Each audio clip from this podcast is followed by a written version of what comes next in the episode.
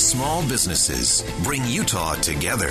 They inspire goodness and connect communities. These are their stories from Mighty Main Street, brought to you by the Utah Office of Tourism and Visit Salt Lake.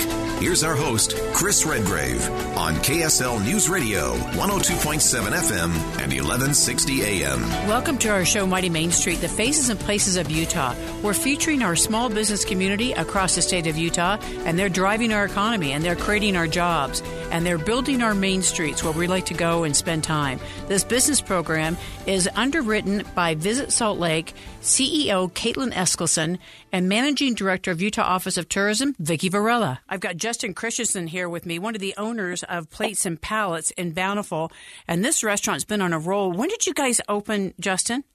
We opened 16 years ago. Did you really? Did that go Yeah. fast, or is that just my imagination? Um, it's kind of like a roll of toilet paper. The closer you get to the end of your life, the faster it goes. That's a great analogy. You know, I went to the website to check it out as well. Now, we also have to mention Jared and uh, Nina because they're both owners as well. This is a, truly a family business. Yep. So Jared's my little brother, and Nina's my favorite wife, Oh, that's so cool. You're you're one and only. I love that. the one and only. All right, I love that. And how many years did you say you've been doing this now? 16? 16. Yep. Did you imagine that, Justin, that it would be 16 years that you would have plates and palates and bountiful? You know what? It kind of evolved over time. When we started, we only had six tables, and we sold specialty kitchen stuff, and then we just did lunch for three hours during the day. And then lunch got busier and busier, so we kept whittling down the retail and adding more tables. And then after a couple of years, we started doing catering. And so then after about eight years in business, we realized that the restaurant and the catering was really where it's at. And so we completely remodeled the place and ended up just doing the restaurant and the catering and no no retail. Do people get confused, Justin, because you have an interesting address, still bountiful at 390 North 5th West, correct? Numbers or Suite 100. Do people get mixed up with that because it's kind of strip mallish in a way? Yeah, kind of. It's a little hard to find, but it's one of those nice little hole in the wall restaurants that once you find it, you never forget it. Um, and it is a little different though because we're oriented, you know, facing Fourth North, where the address has us on Fifth West. So it, it definitely is a little different. Yeah, it is, but you're absolutely right. That's what makes it so unique and so incredible.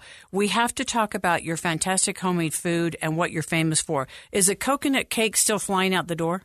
It is. Unfortunately, my wife's the only one who makes it, so we only have it three or four days a week, and she doesn't trust anyone else to make it. So you got to get lucky, and you got to get there early. So we have lots of people calling in um, before lunch will even start to, you know, order pieces, so they make sure they get it. But but Well, you- she only has so much time in the morning to make it, so she can only make you know two or three a day when she does come in, and unfortunately, she wants days off every now and again.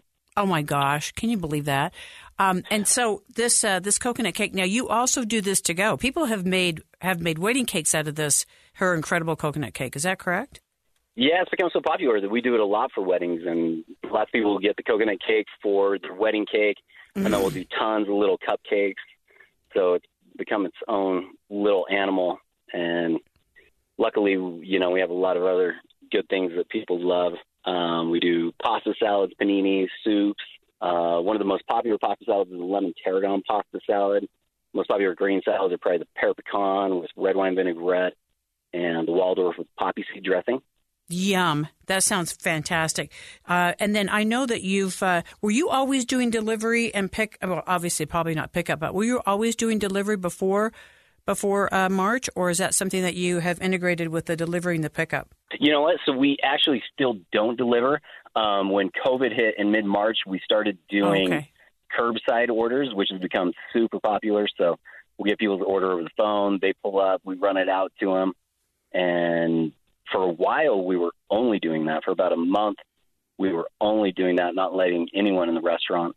But it became so popular that even though we're doing traditional takeout and in house eating now, the curbside's still super, super popular. And we can usually make food in about 10 to 15 minutes. So it's a really convenient, fast option for people. So you know, isn't that interesting when you think about the business, Justin, and how it's it's changing? I mean, people are, you know, there, there's rest. We have a restaurant. I think it was in San Francisco that's opened up that is curbside only. That's all they do. They don't have any tables. They're not even going to mess with it. The same thing with just drive through. That's all they're going to do. They're not going to have uh, dining inside. Do you see these type of changes and trends in the restaurant industry, which is so important for our economy? Do you see this in the future? I, I do. I see a lot of restaurants doing that. I have a lot of friends in the industry, and I eat out a lot myself. And I know a lot of places um, still only doing curbside and takeout. I think a lot of restaurants, you know, who had a good takeout business before COVID hit, um, were able to make it through it okay and do so well that, you know, they said, why should I open up my dining room and risk that? Um, and so I know of a handful of restaurants in the Salt Lake area and Davis County that are still only doing takeout. My take on it was is that you know if COVID's going to be around for a while, then we might as well do limited in-house seating if that's what we're going to be, you know, regulated to for months and who knows how long. We might as well get that business, you know, going. But it does seem like a lot of people are fine to do takeout, and that's kind of been the trend. And deliveries become super, super popular. So, you know, it's something that we're looking into as well. Well, absolutely. And you know what? One of the things that I'm doing, and maybe this could this could uh, help you decide, is that we, my husband and I love to entertain, and so we do it with social distance and mask and everything else. And so I'm telling people I'm not cooking my own food. I'm just going to go ahead and I want to support the restaurant industry uh, because of the contraction that it's gone through. And I used to be in the restaurant industry, so I love it. Uh, and I also want to just do takeout or delivery and just entertain in my home and not have to mess with that. Well, are you kidding me? That's the only way to do it, Justin. Why would I cook again and have a bunch of people over? I want the people to come over and I want to come to my own party. So this is something that's going to be around for a while. I'm loving it. Yeah, exactly. And I think we kind of had a head start on that a little bit in that we would cater, you know, anything from a small you know, family size gathering of 15, 20 people up to humongous weddings. And that part of our business is probably the part that's been growing the most over the past five or so years. And so, you know, we'll do anything from, you know, a tray of sandwiches to your dinner entrees to one bowl of salad or the coconut cake that you love. Um, and it's become a super, super popular and reasonable option. And now with people starting to have weddings and, you know, get-togethers that aren't as big, it works out nice because, like you're saying, you know, you can come, and you can grab the food, and you don't have to have someone serve it per se if your gathering so small to where you know you can handle it yourself. Absolutely. Do you want to give us your website so people can uh, check it out? Yeah, it's plates and palates is a little tricky. It's P A L A T E S, and the and is spelled out.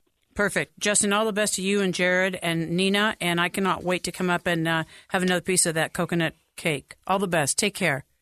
Hey, thanks, Chris. Hope to see you soon. Yes, my pleasure. Check out today's business interview using the KSL News Radio app or at kslnewsradio.com. You just click on podcast. More stories about our small business community, Mighty Main Street, here on KSL News Radio 102.7 FM and 1160 AM.